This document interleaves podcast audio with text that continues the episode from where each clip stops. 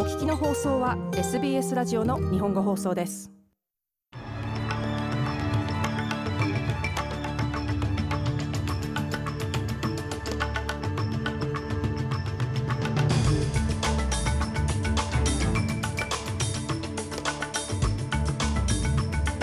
4月5日午後のニュースをシドニーから大場由美がお届けします。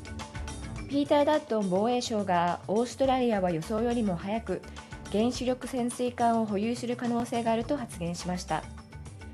アメリカのバイデン大統領がロシアのプーチン大統領を再び戦争犯罪者と非難する中オーストラリアはロシアに対するさらなる制裁を発表しました。そしてスポーツオーストラリアの男子ラグビーユニオンが1986年以来初めてシドニークリケットグラウンドで国際試合を開催します。この時間の主なニュースです。ではニュースを始めます。ピーター・ダットン防衛省によるとオーストラリアは予想よりも早く原子力潜水艦を保有する可能性が出てきました。これまでに明らかにされていたスケジュールでは2040年までに原子力潜水艦が引き渡される予定でしたがダットン防衛省はアメリカやイギリスの協力があればより早く納入できるだろうと民放のセブンネットワークに語りました。アメリカとイギリスとはかなり良い協定を結んでいます。先週金曜日、ホノルルから来郷したアクイリの提督と会いましたが、彼らは私たちを助けるのにとても熱心で、ここインドパシフィックの状況を理解しています。そして我々は納期の短縮を図ることができると考えています。またダットン氏は今年の後半にはさらに多くのことを明らかにできるだろうと述べました。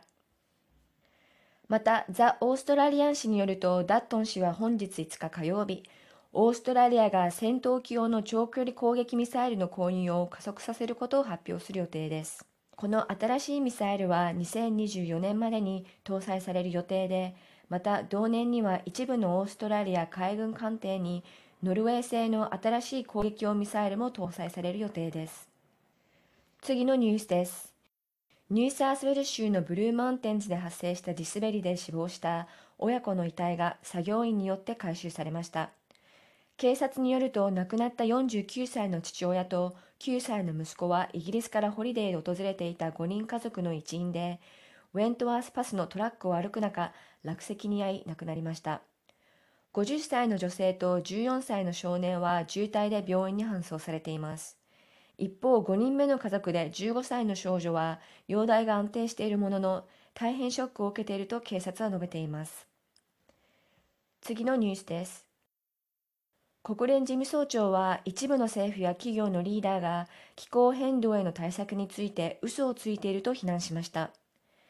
気候変動に関する政府間パネル IPCC による報告書は、世界の排出量は2015年のパリ協定で合意した制限値を超え、今世紀末までに3.2度まで上昇する勢いであると記しています。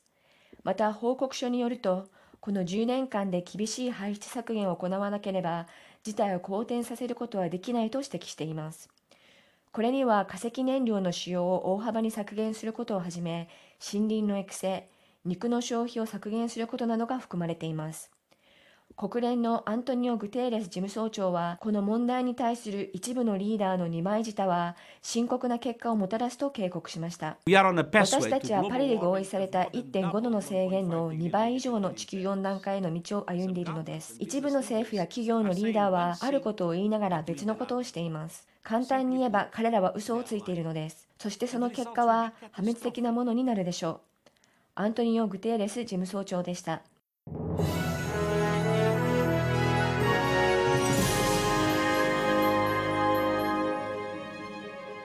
続いてウクライナ情勢に関するニュースです。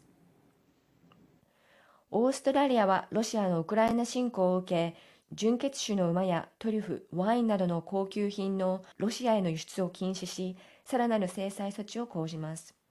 ウクライナのバシル・ミロシニチェンコ駐オーストラリア大使は昨日、クレムリンが侵略中に戦争犯罪を犯したと非難されていることから、ロシアに入るすべての製品を一時停止するよう呼びかけていました。この新たな制裁措置は、タバコや皮革、毛皮、楽器などあらゆるものを含み、既存のアルミニウム鉱石の輸出禁止に加えて実施されます。ミロシニチェンコ駐オーストラリア大使は、ウクライナはこの制裁を歓迎している一方で、オーストラリアや他の西側諸国には、軍事支援の拡大など、まだできることがあると述べています。And I thing is, is economic sanctions, uh, further sanctions on, on, on and embargoes on the import of any uh, fossil fuels or もう一つは経済制裁でロシア産の化石燃料や農産物の輸入禁止、ロシア資産の売却、ロシアへの製品輸入の禁止を行うことです。もちろんロシア軍の戦争犯罪を告発するための証拠集めや支援、人道的支援ももっと必要です。バシル・ミロシニチェンコ駐オーストラリア大使でした。一方、ロシアの国連大使は、ロシア軍がウクライナで民間人を殺害していないことを示すために、証拠を国連安全保障理事会に提出することを述べました。バシーリー・ネベンジャ大使は、ブチャの町でのロシア軍に対する大虐殺の話は、ウクライナと西側の同盟国によって仕組まれた計画であると非難しています。大使によると、もし民間人が亡くなっているのであれば、それはロシア軍によって意図的に行われたものではないと語りました。This is a warfare, and in warfare anything happens, and you cannot you can you cannot exclude that uh, civilians are dying in a war, uh, and that is a sad fact これは戦争です。戦場では何が起こるか分かりません。民間人が戦争で亡くなることを排除することはできません。それが悲しい事実です。しかし、特に私が話したブチャでの映像は仕組まれたものです。明日、安保理で話をする際には、さらに多くの証拠を提示する予定です。バシーリー・ネベンジャ大使でした。最後にスポーツ。オーストラリアの男子ラグビーユニオンワラビーズが36年ぶりにシドニークリケットグラウンドで国際試合を行うことが明らかになりました。ワラビーズは元ワラビーズの監督エディ・ジョーンズが率いるイングランドと3つのテストシリーズを戦うことが決定しました。試合は7月2日、9日、そして16日の3週連続の土曜日に行われる予定です。第1戦はパースのオプタススタジアム、第2戦はブリスベンのラングパーク、そして第3戦はシドニークリケットグラウンド SCG で開催される予定です。一方、オーストラリアの女子チーム、ワラリューズは来月2つの国際試合に出場します。5月6日にラングパークでフィジーと、そして5月10日にゴールドコーストのボンド大学で日本代表と対戦します。以上、4月5日午後のニュースでした。